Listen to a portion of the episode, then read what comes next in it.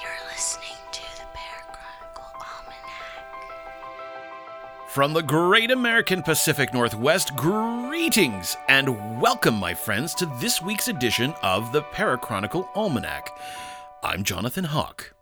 Well, in this week's episode, we'll hear about a couple of UFO sightings that are likely false alarms. Were Bigfoot prints found in Denali National Park in Alaska? And sea slugs really are cut above the rest, literally. And of course, we have more to cover than just that. Now, before we get to the news, don't forget to like or subscribe on whatever platform you're listening on, or pass this podcast on to spread the word about our show. And we're always looking for stories from you, you know that, paranormal or otherwise, so give us a call on the Parachronicle hotline at 818 570 0126 if you'd like your story featured on a future episode. That's 818 570 0126. Save it to your contacts, or you can always email at hawke at theparachronicle.com. That's H A W K E at theparachronicle.com. And with that, let's dive right in. RT News reports that villagers in Russia's freezing far north spot burning UFO flying across the sky. A video from the remote frozen northern Russian village of Ust-Nera has gone viral online after locals spotted a seemingly burning UFO with a clearly visible trail in the pitch black Siberian night sky.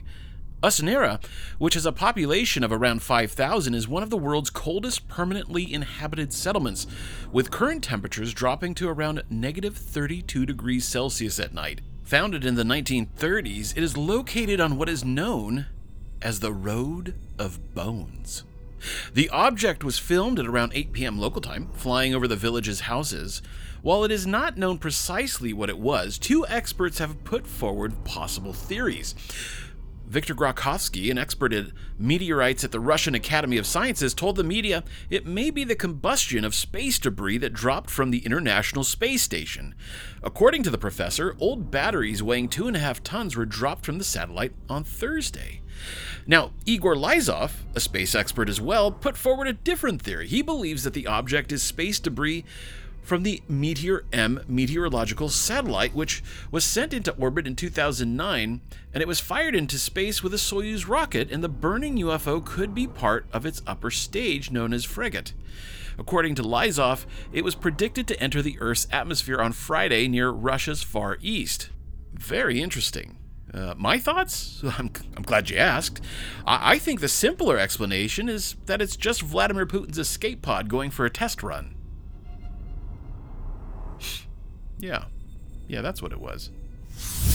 And KFOR Las Vegas reports that new video shows more strange lights around Las Vegas.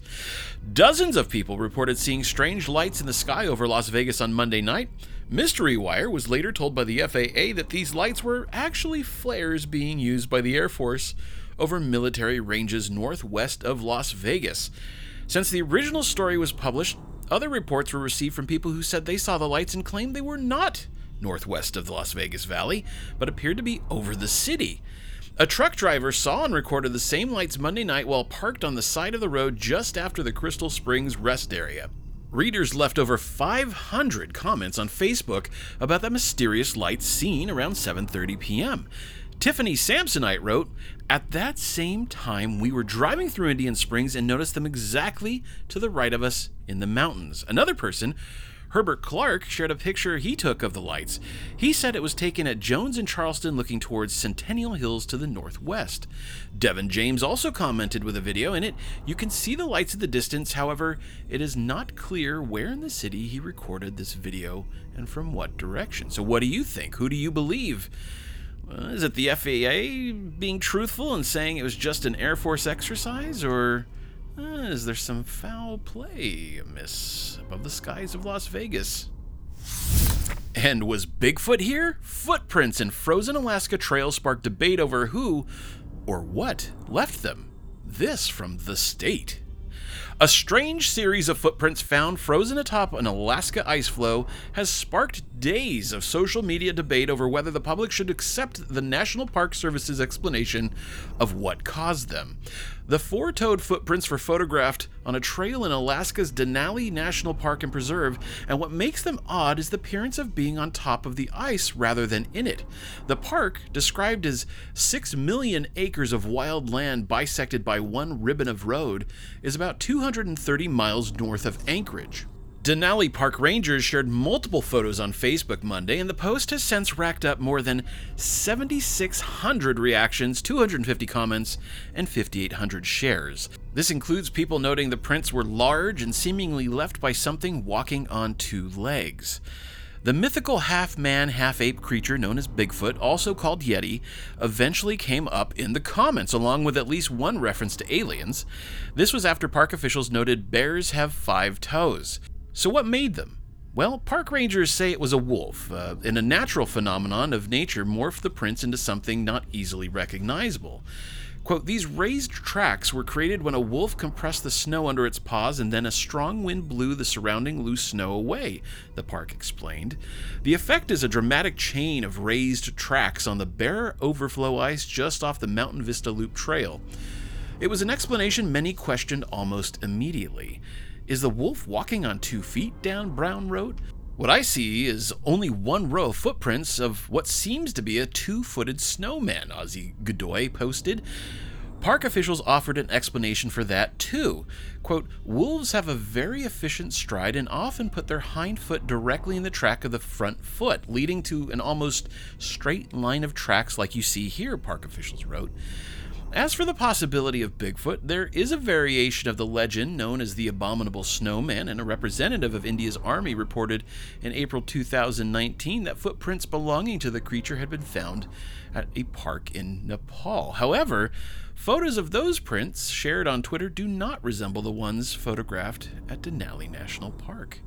So, what in the heck has been walking around up in Denali? What do you think?